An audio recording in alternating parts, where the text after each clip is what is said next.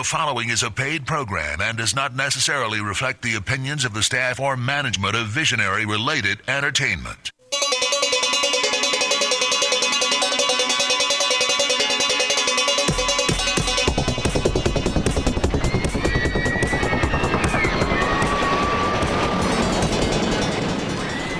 Aloha Maui Nui. Hey, this is Josh Porter. And Jason Verkart calling from parts unknown. How do you like that audio there? We got a special fix today. all right. Emergency measures needed to be taken. and all those times we get all those great compliments, people saying, geez, I can't believe how good Jay sounds when he's traveling. Uh, we Yeah, just right. kind of blown that out of the water. But uh, hey, add some, Sounds so good today. add some character to it, folks. Hey, this is episode, are we calling it 99.5? Can we call it that? You, you want to do that? Go ahead. I do. I do. This is episode. march to 100. This is episode 99 and a half. Uh, we've got a reason for that. Maybe Jay will explain it. We're going to cover a little bit about Maui Energy Conference here from 19. We had a great interview with Kyle Datta of, uh, I believe, New Energy Partners, uh, and formerly of the Ulupono Initiative, actually the founding member. Uh, one of the uh, coolest interviews I've done in, in a while, and uh, re- really amazing kind of exchange discussing what's going on in Puerto Rico and what's uh, how that information and that experience is beginning to be transitioned here to Hawaii and vice versa. This kind of relationship building between island microgrids, kind of similar to what happened, uh, Jay, at uh, uh, MEC 19, uh, the Hawaii Energy Conference 19, uh, i- with the Public Utilities Commissions of Hawaii and the Public Utilities Commissions of California. So there's this collaboration happening between entities, which I think is helping us kind of move further down the road and learn from one another's experiences. Yeah, which is amazing to see because in, in, historically it really hasn't been that way. They all kind of do their own thing and kind of have their own R and D research groups, and, and and if the one time of year they ever get together for a conference is the only time they can share information. And it's and it's kind of through back channels. So this Right. this kind of really upfront collaboration is fantastic to see. Yeah, so I'm excited to, to air this episode, uh, this um, this interview. Uh, really, really kind of uh, inspiring for me. So let's jump into our housekeeping and, and get right into it, Jay. What do you say? Yep. Okay, hey folks, this is the Solar Coaster. We are a renewable energy themed talk show right here in lovely Maui County. We can be found Fridays at 105 p.m., Uncle Oi 1110 a.m. Also some FM stations 96.7 FM Central Maui, 96.5 FM Westside, 98.7 FM Upcountry. www.solar-coaster.com uh, carries all our old, previous, or not old, but previous shows, um, covering just about everything and anything to do with renewable energies. If you have an interest in solar, uh, hydrogen technology, uh, even uh, nuclear fusion, we have a show out there for it. So go to the solar-coaster.com website, um, click through the podcast link, and you can go through our entire back catalog. Uh, we also have some pictures up there showing where we've been, who we've been there with, and, and all the other interesting things we've done. But the most important thing is if you scroll down a little bit, there's a window to either submit questions and or get on the mailing list for the solar coaster. And if you have a question that you want an answer to we will research it for you. Fill in all your information in that little little box and send us your questions. We'll definitely get it on the air for you. Uh, podcasts are also available on itunes stitcher and tunein. They all carry the solar coaster so you can uh, take us everywhere you go on your mobile devices as well We've got some great sponsors Sundrum Solar, Pantech Design, and LG Chem. Done a hell, hell of a job in keeping us on air over the last two years. uh, this is a call in show, folks. 808 242 7800 is the call in line. In this particular show, we're going to be, uh, it's uh, pre recorded, so we'll catch that hopefully via email. Let's go over to the Pantech Design Minute. Welcome to this week's Pantech Design Minute. This week's focus smart home lighting controls. Did you know that each and every home has on average 40 to 100 light fixtures? Added up, that can be a huge amount of energy. That's why your father always yelled at you to turn off the lights when you were a child. Children will always leave the lights on, even in the middle of the day. So, what's the solution? Fortunately, in our automated energy future, we now have other options. Smart home systems know your schedule and the sunrise sundown time specific to the time of year. Occupancy sensors detect whether you are in a room or not and can take action accordingly without ever sending your personal data out over the internet. Programmable scenes configure your lighting for a bright night hosting friends for dinner or a subdued and quiet night at home with a movie. You can even have the systems play back your normal behavior while you're on vacation so it looks like someone's home. This already sounds like science fiction, but with the Pantech Design's Adapt system, you can take it even one step further because Adapt integrates your smart home systems with your solar and battery energy supply. Did you know that because your eyes adjust to varying lighting conditions, if you do it slowly enough, you can reduce ambient lighting in a room by more than 30% before anyone will ever ever notice the difference. And did you also know that because of the way they function, LED lighting takes a lot more power to get just a little brighter when fully on? Putting these two facts together, Adapt can reduce the energy used by your lighting by more than half when necessary, extending your home's battery runtime or saving on your electric bill. Smart home energy management has matured. Check out Pantech Design's Adapt system at pantechdesign.com today. Really excited to see uh, this stuff in action here. You know, there's an opportunity, Jay, to go out and uh, see some of the first installs where Sonnen and the Equalink system and the Adapt software and all of this smart home technology uh, is integrated. And uh, so I think that's right around the corner. Might be able to do a live yeah. show.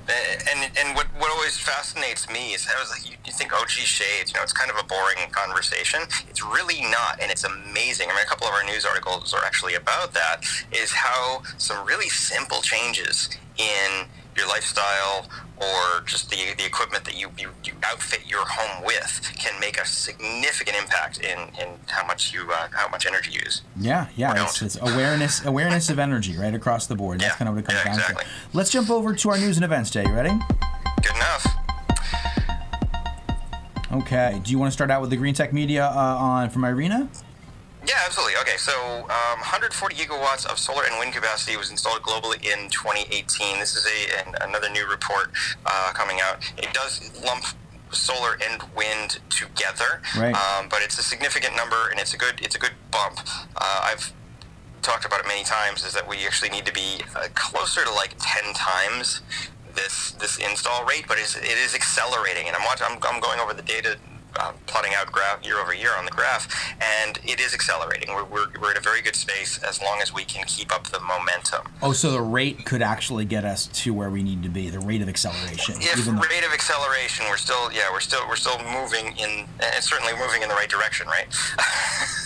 Right, right, right, right. Very as opposed, good. As opposed to, um, it, it's uh, one of the first years I think that um, solar renewable generation has actually outpaced new um, non-renewable sources. Yeah, I'm reading that being, right being now. added yeah. to the grid. Yeah, uh, so that's that's actually a really really impressive. Those are big well. numbers. Those are huge numbers. It says that it's uh, the global market for newer power plants uh, and renewables was 25 percent, and now up to 63 percent last year. All new power plants are renewable. 63 percent of all new power right. plants. That's something. And, and okay, that's huge. And, and, as always, it comes down to which one is cheaper to make and right. run.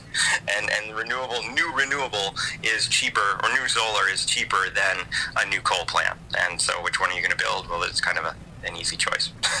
right. You know, what's interesting here is that uh, they, they do note hydropower remains the world's largest renewable po- uh, power with an installed base of 1.172 terawatts, right? Yeah, yes. However, um, there, there really isn't a whole lot of new hydro coming online. I mean, the places that we could have put it, we're, we're, we're all over the planet at this point. It's not like we're I discovering see. new territories and, and, building new things. Um, anywhere that hydro really made a lot of sense, Hoover Dam, um, right. it exists. Right. And right. so it's really, really difficult to roll out more. Uh, China is actually uh, leading the way in that, where they're they're still developing some very rural locations and adding um, hydro capacity. But but in, in the developed world, I don't see it ever growing much more than it is at the point. At gotcha. Gotcha.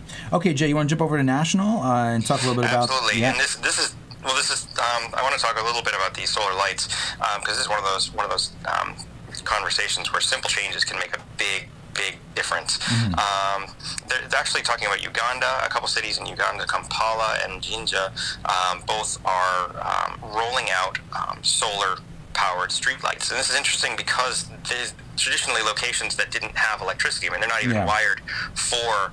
Uh, like with phone pole, telephone poles with, with electric wire down the street. Um, so putting out these solar lights is really the only way they could do it. But it's actually having a tremendous effect on safety, security, the ability yeah. to actually do work yeah. um, later later into the evenings. Because it's, I think one of the, one of the articles comments in here is that at six o'clock it gets pitch dark, and that's kind of the end of your day. right. Now, I remember reading this in other articles. You know, the, the ability to have well energy on one hand, and then of course lighting. These are two kind of fundamental um, needs that change uh, communities uh, completely once they're once they're widely available. And uh, yeah, I can and it's see something we absolutely take for, take for granted once we have it. Sure but, do, but yeah. for the folks that don't, you know. This is amazing. And they say uh, if all Ugandan cities adopted solar lighting schemes, for example, that could equate to 14,000 new jobs. I mean, direct correlation yeah. between light and employment. Isn't that amazing? Yeah. Yeah, Wow. absolutely. Uh, thousands and thousands of additional uh, work hours available. It's wild. Okay, uh, what is your next pick, Jay? Um, I want to talk about highly compatible pollinator-friendly solar projects. Oh boy, I had this. this plays, yeah, this plays right into. we, we've discussed that even even in, in year one, early on, we had Paul in, um, and I do want you to actually reach out to him because I know you guys are going to be hanging out together this weekend. Yeah. Um, but but I I love his comment. I love his his opinion on on this type of stuff because um, it, it is multi-use. Uh, multi-use land use for um, solar plus farming, or even at this point, not not farming directly on on the, the land that's occupied by solar panels, but using it for um, natural preserve with a focus on um, deep-rooted uh, vegetation, which keeps um, soil prevents soil erosion, helps with groundwater, um, but also pollinators. We have a lot Yeah. of issues with pollinators on so not so much in Hawaii, but on the mainland, um, where they simply don't have enough to um, service all the crops that we want to grow. You could almost And- you, you, almost see like a uh, interaction starting to happen where you have uh, alongside of these solar farms agricultural operations spring up because of the the, the, the, the there could be a significant amount of pollinators available, right? So that they could eliminate that cost because there's a direct cost, right? To certain kinds like a lot of times they're orchards and long you know long term growing, long term maturation types of agricultural operations. But if you had you know you think into the future, if you don't have to bring in bees and they're there already, now you've got a more robust agricultural crop that's more stable and you make more money. Uh, which, which is the way it's supposed to go anyway. Just trucking around the, those those hives, I mean, it actually stresses the colony significantly, which Yeah. some people attribute to colony collapse disorder. So, It's an exciting, uh, exciting concept. You know, the more we talk about all these new ideas, uh, for example, Ampaire and the notion of, uh, of electrified flight, and then solar farms being necessary in all of these 5,000 regional airports, for example, and then pollinators going into all the solar farms, you start to uh, get this kind of potential vision of how the uh, how the, the planet, but I mean how America could change considerably to the, for the better just by these steps that you would think were unrelated. You know, you wouldn't necessarily think these things are related, but then they start to kind of map out. It's a pretty exciting future. It's optimistic, yeah, dare I and, say. and as, as, as I'm sure from the solar guy's perspective, I, I really don't want to walk onto a solar farm, have to do maintenance, and find a bunch of bees, but it would Right, probably that- be the right. had thought about right that, of choice. course. Had thought about just, that, just, yeah. just needs to be managed. Um, I- but, but the, the co-locating benefits are are in Yeah. the many, like the tens to hundreds of millions of dollars, Right. and that's actually taking into account. Um, taking out of some land out of out of agricultural service, so they're they're actually putting Gotcha. land back into natural state. That's amazing. So we got about four minutes, Jay. Why don't we jump? Uh, why don't we jump over into this uh, this crown uh, crown pod, the solar pod crown concept, real fast? Have you seen this uh, article, Jay, in Solar Power World?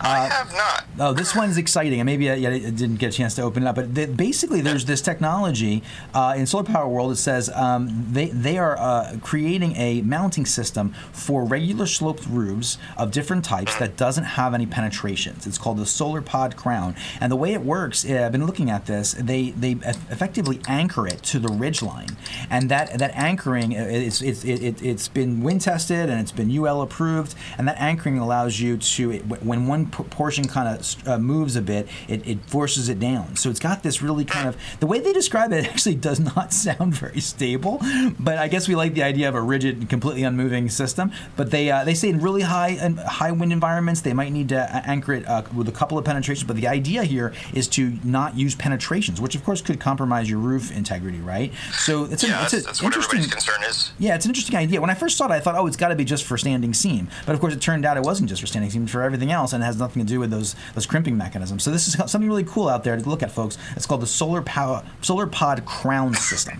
I think that is uh, first time I've seen anything like this before. Really wild. Yeah, I got some pictures up already. I mean, it looks it looks like a traditional solar system, except for the ridge line, like you said, where there's a couple little Yep. things. Yeah. And a couple of small things before we uh, wrap this. I know that the um, the uh, Ho- uh, Honolulu Airport is finishing up its uh, solar install. There's about what do we got here? Something like four thousand. 3,000. Three thousand. Is that what it is? Yeah, massive, massive. Uh, so, do, do, do, yeah. 3,000 panels were installed. Um, absolutely huge. It's actually a, a part of a much larger project. They started on January 7th, uh, but replacing all their all their lighting again with LED lighting, et cetera, et cetera, to cut the airport's electric use by half. This is massive. They're talking about the full scope of this too. 98,000 light fixtures will be uh, replaced by LEDs, uh, and then there's some new ventilation and air conditioning upgrades for probably energy efficiencies, and then ultimately 24,000 solar panels will be installed. That sounds like a lot. I go through Honolulu all the time. I can tell them how to fix the air conditioning bill is by turning it down a little bit. It's crazy, right? so cold in the gate area. Absolutely, absolutely. That's crazy. Okay, so let's do this. Why don't we go over to our commercial break? When we come back, we're going to be with Kyle Datta, great interview from uh, Hawaii Energy Conference 2019 uh, from New Energy Partners. Pantech Design is ushering the world into a new age of home energy automation through the convergence of smart home technologies and renewable energy management. Unifying solar energy production, intelligent energy storage, and smart breaker technologies with smart home devices, Pantech Design's complete home energy automation suite incorporates unprecedented control of lighting, shades, climate, security, hot water, electric vehicle charging, and many other systems. Contact Pantech today at pantechdesign.com. Sundrum Solar is the manufacturer of a revolutionary thermal collector that fits on the underside of your standard PV panel to maximize energy capture per square foot. The Sundrum Solar Hybrid PVT system, combined photovoltaic and thermal, holds the world record for peak efficiency, capturing an astounding 86% usable energy. Learn how Sundrum Solar vastly improves electric, heating, and cooling economics at sundrumsolar.com.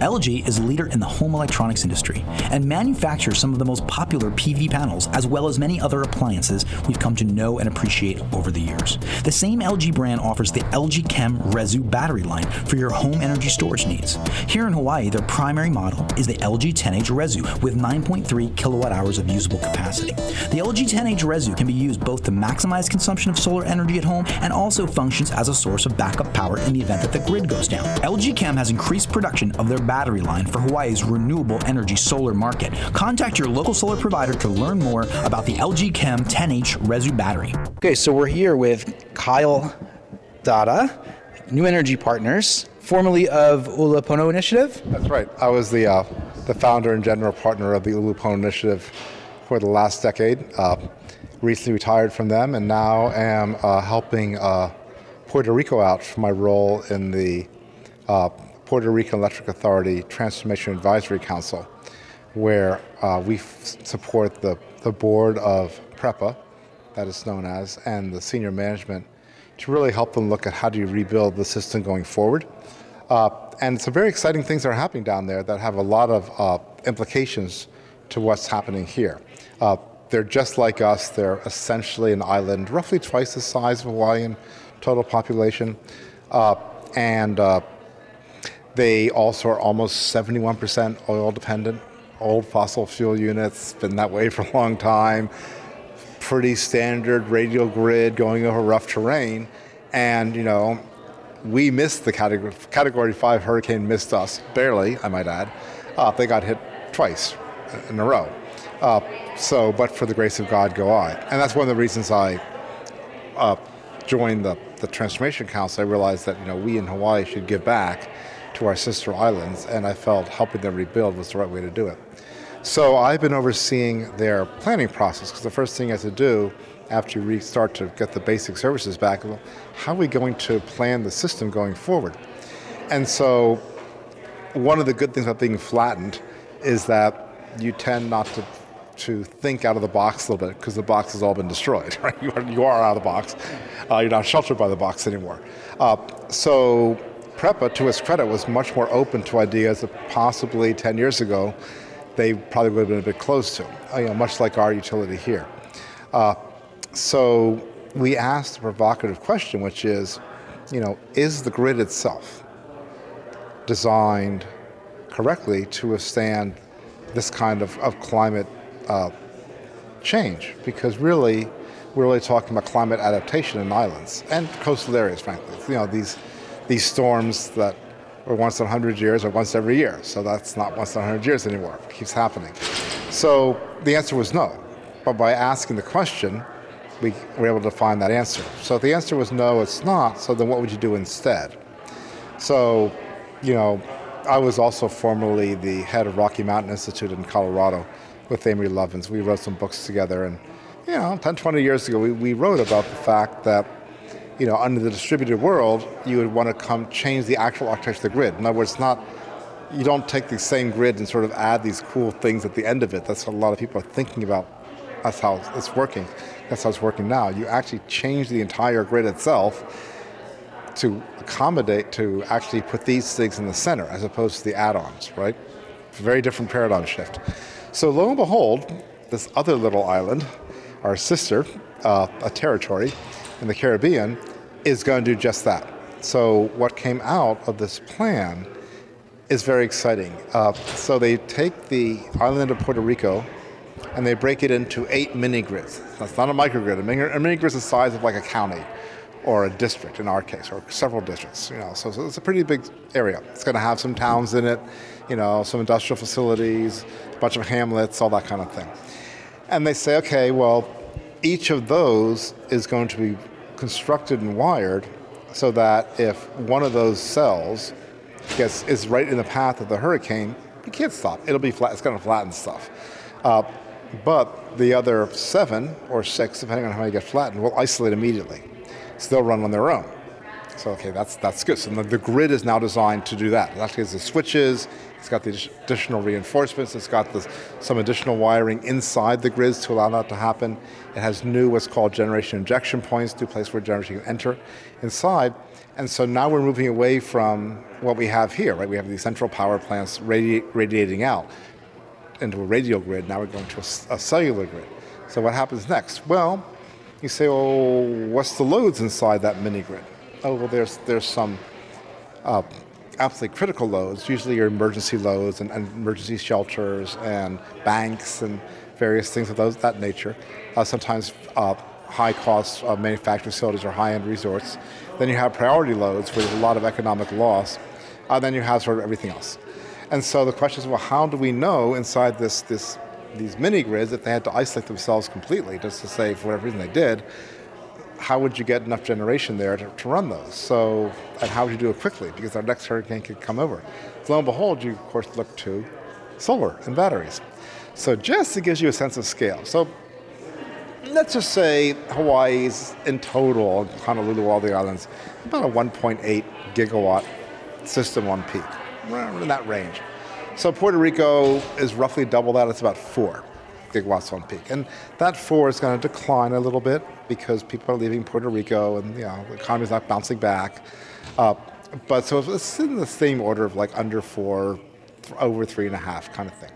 So they're going to retire about 1.8 gigawatts of old fossil, right? Turn it off as they can. They are going to put in two gigawatts, two, of solar, right? Uh, and a gigawatt of batteries to go with it, because that's all getting pushed out to these mini grids. And then they've got a little bit of, they still have to have a little bit of inertial generation, as you've heard, things that spin. Uh, so there's going to be some in these all know, these uh, rural grids. We'll have to have some generation that does that. Where the cities were, they already has some of that. And so there's going to be some modernization with LNG. Uh, they'll take some of the old stuff out, to put the, the diesel away and put LNG in. Uh, there'll be better turbines that spin better and more a lower cost. And, and, this, and so that's the core plan. There's, then there's a fight still, admittedly. No, everyone agrees to the grid. The feds, FEMA, the DOE, the governor office, PREPA itself, everyone agrees these grids are the right way to go there's still an arm wrestle of, well, governor's plan would like more LNG, less renewables. They'd rather do two gigawatts of LNG and one gigawatt of renewables. Everyone kind of agrees on the batteries. Uh, you know, the feds, for whatever reason, they also want, you know, maybe another five or 800 megawatts of sort of centralized uh, power around San Juan. But, but no one's really fighting this, this fundamental change, this, this, this change of the grid and so they're, they're sort of on the margins fighting over well, how much we really put around San Juan and the industrial areas. So one one question for you. Yeah. So um, uh, amazing explanation and very exciting. And I can actually see kind of the geography of, of Puerto Rico because I, I spent some time there as a, as a child with family. Um, family's out in Rincon, which is uh, the opposite side of Puerto of, of uh, San Juan in Puerto Rico. And so when you talk about eight mi- uh, mini grids, uh, two gigawatts, uh, four, four, gigawatts in size, what I think I heard, right? right And uh, I, I, remember in the news, we cover news and events at the beginning of the show uh, every week. And recently there was a discussion, I think, about FEMA or the qualification for funding from the federal government to rebuild the grid.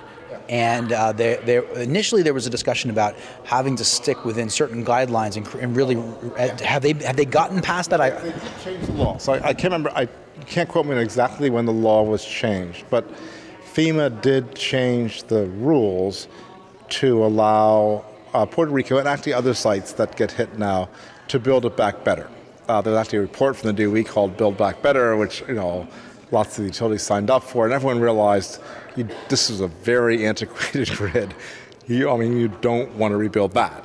Uh, and so they, they and so they, they recognize we would better our money would be better spent rebuilding something better. Otherwise, we're going to you know have when the hurricane hits again, we'll have to rebuild it again. And it's like you know Sisyphus pushing the rock up the hill and goes back down. So that, that was good. So that that happened last year. That was an important shift. Uh, there's $4.3 billion that was allocated by Congress between FEMA, the DOE, and HUD to spend on this first phase, and that's well within what it needs. And so we're really hopeful. A lot of my work right now is to can we get the governor's office, PREPA, and the feds, federal government, to all agree on the plan so then the money can be released before it gets raided by you know who. Uh, and that's important. So that's because we really help the, the Puerto Ricans out. So now let's, uh, so what can we learn about here? Well, let's just go back to the fact that Hurricane Lane just missed us. So let's just like rewind the tape a little bit. Okay, rewind the tape. So, and this is like really some, you know, some, some stuff that never came out in the media, uh, which is really needs to come out. So that hurricane didn't hit us. But if that hurricane hit us, HI-EMA uh, actually did do an assessment and publish a report. They, no one wanted to cover it about the extent of the devastation, the, sort of the, problem that would have caused. Uh, and it's it's extremely significant. You would have had you know thousands of people without homes. You would have you know the, if the port had been hit as hard as they think, you know you you actually start to run out of power, you run out of water. You have a, you actually had a real humanitarian crisis on their hands, and thousands of lives would have been lost. That's that's HI-EMA, HI-EMA's assessment. That's why it never got published. It's, it's never published. Well, it's, it's, published somewhere on their website, but you never read in the paper, right? Right. That would make front page news if you. I mean, it doesn't. Um, the, the, the conclusions don't necessarily surprise me as, as someone in this space, um, but it's concerning that it, it that people it, that that kind of content's perhaps being buried. Um, eh, because that's the kind of content that people need to be able to make decisions based on. Hence the hence the uh, the importance of the independent media. Um, yes, I agree with you. So, so let's bring back Puerto Rico's lessons to us. So the truth is that you know our grid would have gone down too. Uh, we have, and, and part of this is although we do have a couple transmission lines in the mountains that also you know are problematic, just like the Puerto Ricans did. Uh, it's more that we have the same very largely dispersed in a high vegetation area uh, wooden distribution poles all over Oahu and frankly all the other islands. And that's what goes, that's just gets wiped out. All these, and the vegetation just, you know, trees turn to missiles and they just like wipe it all out. And it's really hard to put all that back. And the Hawaii Water Department, as you may or may not know, in the county of Oahu, if the power is out for more than three days and their backup engines for the pumps don't run out, and basically they can only supply half the water the county needs because they don't have backup pumps for the other half. So so they, they're, it becomes, and you know, water starts to become a serious humanitarian crisis. So things start to really come off, wheels start to come off after three or four days, and Lane would have been a more than three or four day hit, and then we only had that one port. So, so we're very, very vulnerable. So now let's go back and talk about what the opportunity is, given that another, you know, another territory, not like us, as a matter of fact, uh, had the that experience, the Category 5 experience, what are they learning from? What can we learn from? So, you know, we are looking at grid modernization. That's good. Are we asking the really in-depth fundamental question of do we have the right grid? Not yet. No, we're not. I'm, you know, personally advocating a lot with other groups to do it. I am hopeful that during this next year's process that we will do that because it's just a question. Maybe the answer is, oh, we're great. But if you don't ask the question, you won't find the answer. So so we, we do need to ask that question. If a hurricane hit us, what would happen to us? Do we have the right grid? Because again, it goes back to are the distributed solar and batteries are they add-ons to a, to an, a radial system on the on the perimeter, as it were. Uh, and so we're trying to modernize the grid and make it two-way and do all that so that the perimeter can talk back to the center. That's one construct, and that's how we're sort of thinking about it now. Or is the paradigm, well, no, we shouldn't just have one center, we should have multiple centers, and then these, these distributed resources are actually the heart of those centers. And yes, everything's fine. All the centers will, all these distributed little centers will talk to each other. And sure, there'll be a few sort of bigger plants that sort of talk to all of them or talk to many of them when things are good. When things are not, they only talk to the one they're in. Uh, right? And so that's a very, very different paradigm. And it, it changes the, the role of distributed renewables and batteries, the role of the customer, but it also changes how resilient we are. Because again, it goes back to what the Puerto Ricans are saying. Well, you can't stop nature. It's going to take wherever that direct hit's going to hit. It, it's just stronger than we are at this point in time. Uh, uh, one quick question here. So, as you describe, and I try to think of it in terms of Maui, the grid that I'm most familiar with, um, perhaps it's a little smaller than what, what, we're thinking about. Maybe Oahu is a better example. But uh, when, when we think about these mini grids spread throughout an island like Oahu, um, I, it seems to me like like wheeling could be a, a problematic uh, uh, legislation for us to be able to accomplish that, to be able to be uh, to be able to transfer energy across uh, TMKs and be able to exchange value for that. Uh, do you see that? And I, I, did a couple of shows with uh, Mayor Arakawa and and the previous administration here in Maui, and they brought he brought up wheeling as one of the primarily primary impediments of the adoption of renewable energies in mass. That was his perspective. So I wonder if if that's on the radar at all here for us being able to implement that kind of a plan. Puerto Rico is actually is actually putting has uh, legislation in to allow wheeling, and also have put legislation to basically legalize mini grids fully. Now there's more work there. Their version of the PUC, which is called the PREB, has to do to kind of make the regulations work. So they're actually going down a, a path given this new architecture to allow that. Uh, just so that. Oh, sorry, I'm so excited. So, so to me, that says that this kind of a, of a communication about this model to be able to create resiliency now gives us the opportunity to, in a very compelling way, possibly change the, the laws around wheeling. Does that sound all right to you? Uh, yes, it, it does. It does change it because it, it allow. I mean, as you can see, it's you got another territory, uh, virtually a state essentially uh, going down a path that says, well, actually, we're going to embrace all this. Uh, so now, uh, you, can still do what we talked about without wheeling. Wheeling is just uh, allows more people to transact to each other. And in some ways, if you think about where transactive energy and the ledgers and blockchains going, it's going to. We now have accounting systems, if you will, that will facilitate that even further. So it's all sort of part of the march of technology, but it also goes into uh, you know, like Taylor from, from Maui, break up, let's first talk about Maui if you thought about Maui and from a, a mini grid perspective. You'd say, well, I mean, you obviously have East Maui and West Maui to start with, and you have Hana and certain other areas that really are sort of down these single lines, and everyone can see that they're relatively fragile. And so, this from the grid you have, there's going to be natural poolings of where's the grid, where's the population, where's the points of fragility, where's the natural points of isolation. So, instead of trying to fight those, you say, you know what, we're not going to put up five redundant lines. We're going to simply separate. We're going to put a switch and say, okay, we separate. So, so what would that mean for the Lahaina area? What would that mean for if we had one or two in the center of Maui? What would it mean for the ones sort of, you know, the whole Kaupo, Hana area? Well, it would mean we'd say, well, we better put some generation out there, guys, and some batteries, and we should, like, you know, think about doing that. How would we get it in there fast? Almost certainly, you go down the solar battery path, right? Because you know you can get that in 18 months, right? It doesn't take long to, to, to, install that. It's not like you need an air permit for just 16 months itself to burn a fossil fuel. So, you know, you'd end up, you know, putting in uh, a lot of uh, those renewables, just like the Puerto Ricans are about to do, uh, in those zones. Um, you'd also probably look at the fossil fuel plants and say, well, this one may still operate. This other one, maybe we should turn it into something which just helps protect voltage, called a synchronous condenser. So you might take some of the older plants and say, well, in the zone, we maybe let's do this instead. Uh, so it can still play a role, synchronize the grid, but it's not really burning fossil fuels unless it has to, right? So it's just really there to back the solar up in a, in a way that's electronic and sort of preserving the, the quality of the grid. So it, it, it really is a, from an engineering perspective, it's a complete sort of rearrangement of your mental furniture, as we used to say at RMI. And then you go into the business model question, which is sort of the other thing I'm working on quite a bit. Uh, I'm on the board of Blue Planet Foundation as well, and they are really taking the lead in policy right now in the rules for you know, how does the utility make money? How will it make money in the future?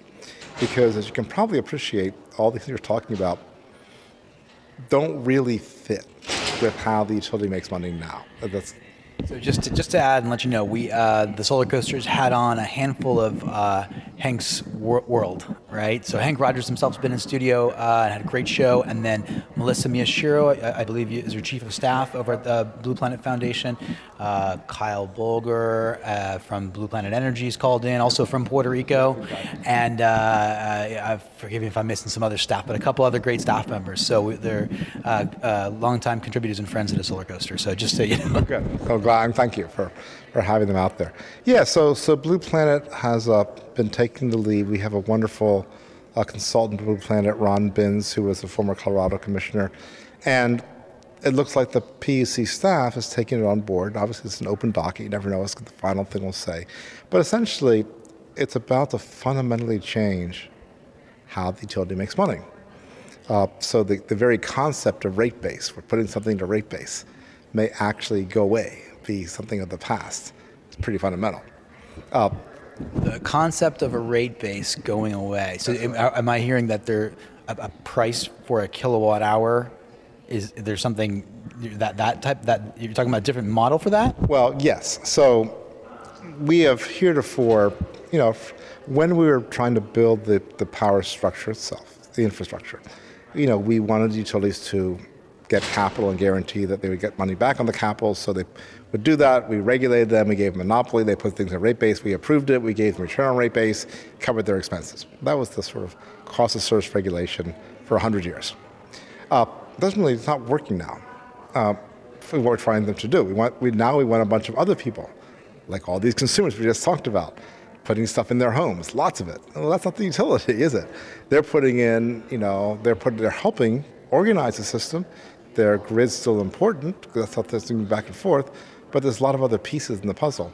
So the, uh, the rate based approach created what's called a capital bias. You are more biased to do things that have your own capital being put in and return on that. And you're passing through the fuel costs to everybody else, which is why we got stuck with these fossil fuel plants for way longer than they're due. Now, all of us finally can see that after telling them for many years this was true, they actually finally said, uh, and publicly in their last brief that you know what the best way to lower rates is to accelerate renewable energy because it's cheaper than fossil fuel. Hallelujah. We've been saying that for a long time, and it's true. So that's good. So now we say, look, what if we incent you, we make money to say, we don't really care whether you're spending operating costs or capital costs, that's just accounting.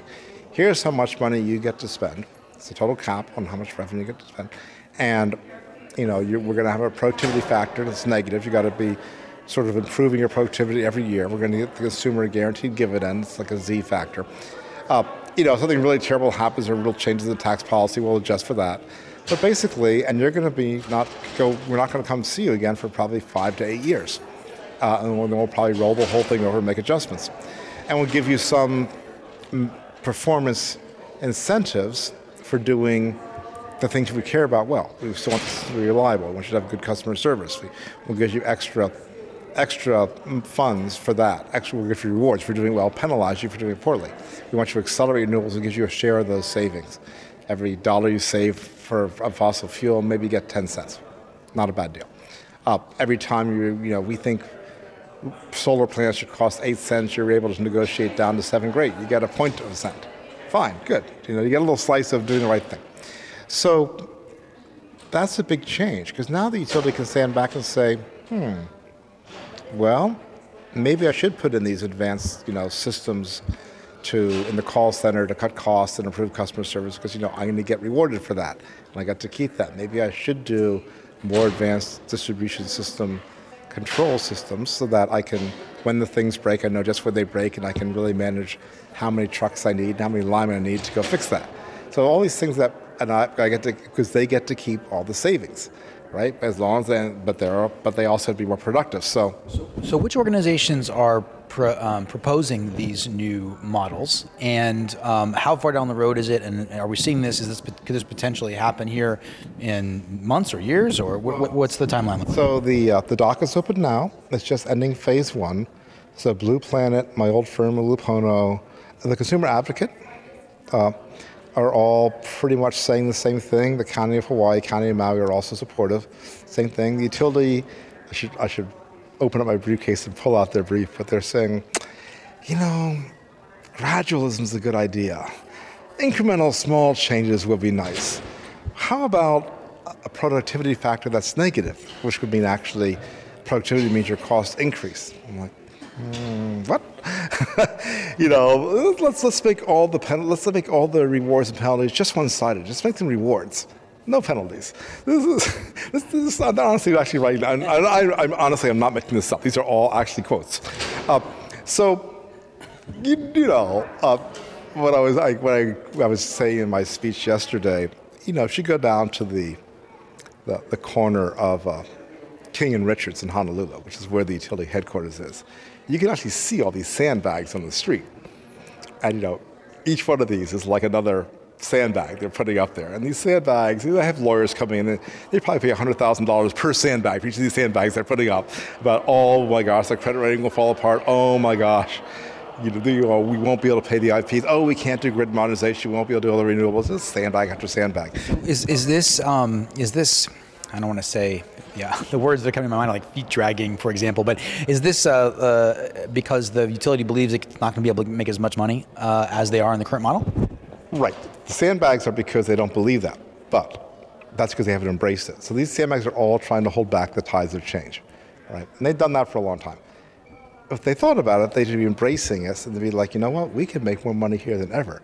They take out those sandbags and put it in a surfboard and surf these tides of change, right? And Like the metaphor. it's a good metaphor because they would go with it and they'd say, this is how it could be. And it would actually be fun. Because if you really look at the numbers, and you know, I used to run Booz Allen Hamilton's utility practice for a living for 10, 15 years. I helped CEOs of major utilities and their boards and their, their, their chief management teams uh, understand how to make more money, how to look at regulations, how to look at the trends, and how to profit off this. So I look at these and go, oh my gosh, this is one of the most extraordinary profit making opportunities this utility will ever get for a decade. Uh, And you're creating that case, and you're almost creating the surfboard, really bringing it to them so they can surf it, right? Right, exactly, and we're, and we're actually thinking it through that way. And it's and now there are you know, and they will actually do very very well because we haven't forgotten that you're going to have electrification of transportation. So you're actually going to have a number of new revenue streams coming in. You are going to have people leaving from solar. That's going to be fine. You actually are going to profit because you're going to get a little slice of the improvement in RPS. So you're not going to always lose money on that. You're going to slice of it. There'll be some puts and takes on the revenue side, but in general, you're going to come out pretty good on the revenue side. You're a fourth quartile utility in the merger that didn't happen everyone agreed there was lots of cost savings to be had, but they didn't want to do it because they're like, look, in the next rate case, we got to give it all back, right? By the time they actually get it, a lot of these these things that could improve costs, they have a five-year payback. If you have a three-year rate case, you give it back before you get your money back. So you don't want to do it unless the PUC approves it. That's the old mentality. New mentality will be, wait a second, we have like either five or eight years. Anything with five or eight year payback, we're going to do it ourselves. We're going to keep all that there's a lot of things that have that kind of payback ratio in operations. So there's this, this enormous opportunity to streamline operations, a really good opportunity to actually streamline some of the recurring capital expenses. You can change if the, the to the extent the customers, and we really embrace them, uh, put in their distributed energy and we are able to do what's called non-wires alternatives. That's ways where you don't have to replace that transformer because you work the customer to lower several customers, so the load is lower, so the transformer is no longer overloaded, so we have to replace it. Right? Oh no, by the way, it's going to live longer too. Right? So all of a sudden your whole maintenance cycle gets extended. Well, that's a ton of capital right there. That you, in your mind, you're saying, well, I have to keep doing that every year because of this is the way it's been as opposed to embracing it, saying, wait a second, we work the customers, they do all that. This is going to extend the lives of all these things. Look what happens to our, our total flow of cash, now go back in the regulations saying, wait, I get to keep those savings. I haven't lost, I've not changed reliability. Reliability is going up. I get to keep the savings. So it's really a mentality. It's a mentality switch, and you know, we, we do like our utility, we like a lot of the executives, but it's sort of helping educate them to say, look, this is new, it's different, you're not used to it. Take a little time, try to engage with it. Try to think about, hey, what, how would this work if I was in it? How would you know, how could I actually profit from it and, and meet my reliability goals and meet the other consumers? And then you'll also get into the idea of let's just take. Did you just cover community-based renewables on your show? Know, we've touched on it, and we had, I think it was actually Melissa who brought it up, Melissa Miyashiro, uh, and uh, and there was something happening at that moment uh, about I think community-based renewables had just been brought on, CBR, whatever the terminology is. So that was the extent of it. But it, it sounded like we were kind of behind the eight ball with our adoption of community-based renewables, where there's been a lot of advancement in other environments. Right. So you know, when, when I was at Ulupono, we were very active on this, and we did get it through.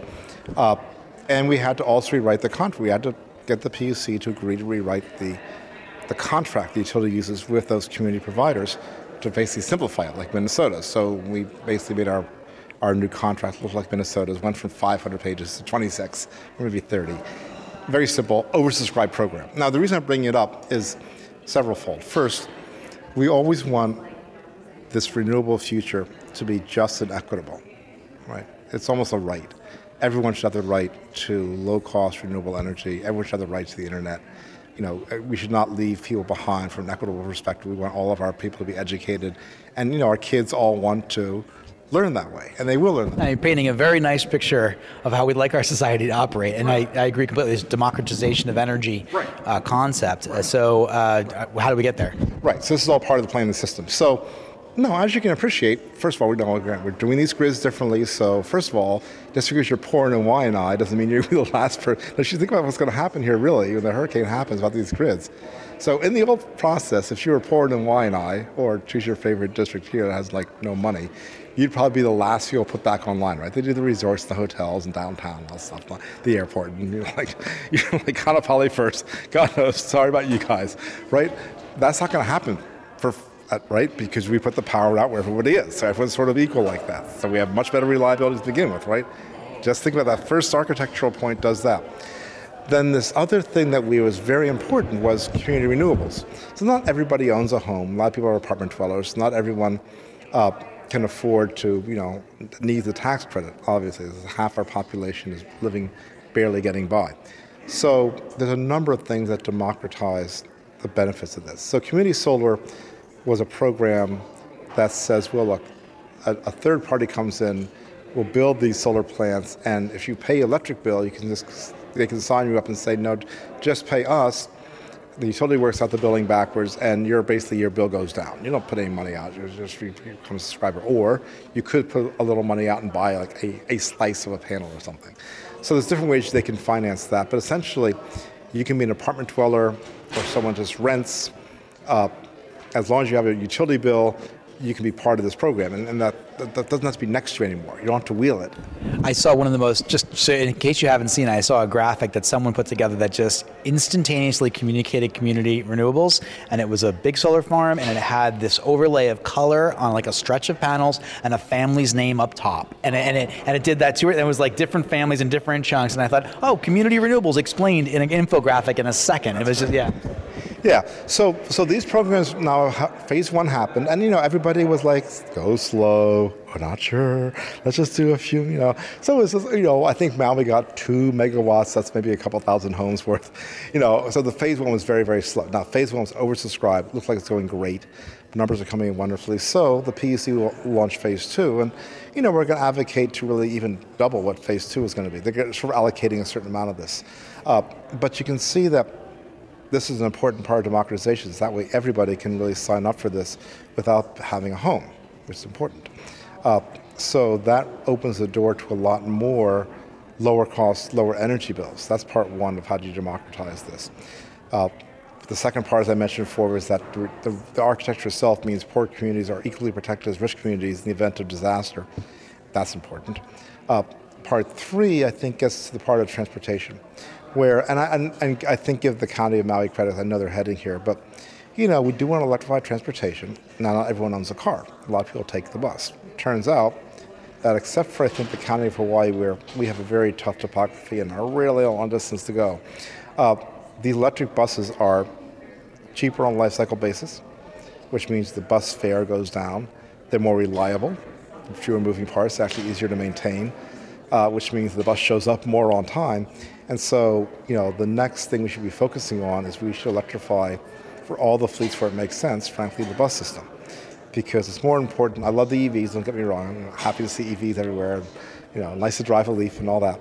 But you really want to make sure that the, uh, the bus system is the next thing because so many people, working people, uh, do the bus. And then, yes, you should have a charging station, and we were big supporters. In fact, I was one of the prime architects really pushing with this, and Sharon Suzuki was a great ally here, along with the whole community you know, Leslie from MEDB, that's everybody, Frank Rego, to say, look, we, the Hitachi system, they were leaving, unfortunately, leaving kind of a mess. And so the PUC did just rule last week that that system will be transferred to MECO. MECO will upgrade it, make it better uh, over the course of, I think, 12 to 18 months. And so it, it is important for the utility to, to put in the public backbone because we, as Ulupono, when I was there, made a couple investments and they, did okay. They investments in, in, public charging systems do nice when you're in sort of shopping malls and, and, and, cities.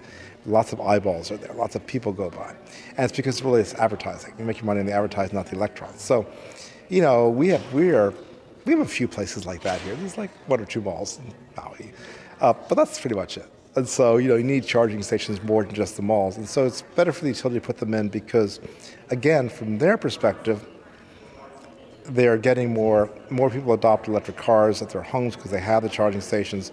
They're getting more throughput, which means the rates will go down, right? Because the transmission systems largely and just largely those costs become fixed in each cycle.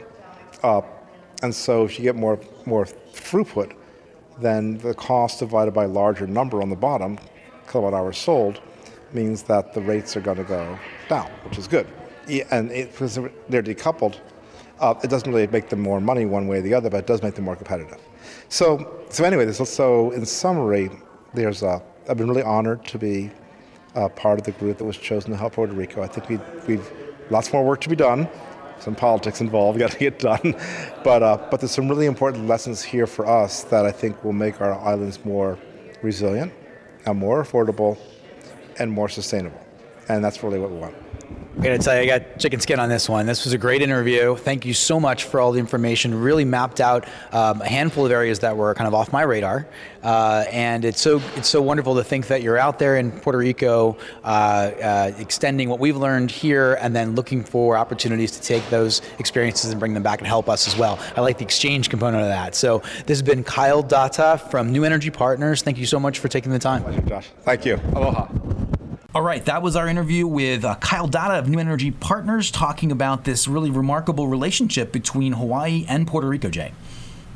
Yeah, I mean, it's just unbelievable. I'm always stunned by the wealth of knowledge that these folks bring to the table. You know, he's been through all this stuff with Puerto Rico, the um, Power Authority Transformation Advisory Council, and, and now his now his work um, bridging bridging these uh, these organizations. Yeah, I'm really excited to, to think about what the future could bring uh, and and how this opportunity is going to unfold out there in Puerto Rico. I don't know if you saw the link I sent you earlier this morning, Jay, but there is a Solar Power International event coming up in about a month in Puerto Rico, and so you can see it's becoming a real hotbed of renewable tech. So hey, folks, um, th- this has been the uh, Solar Coaster. Uh, we had a great show today with Kyle. I want to thank him so much for participating, and uh, we are sponsored by uh, Sundrum Solar, LG Chem, and Pantech Design. Y'all have a great weekend and Aloha Friday.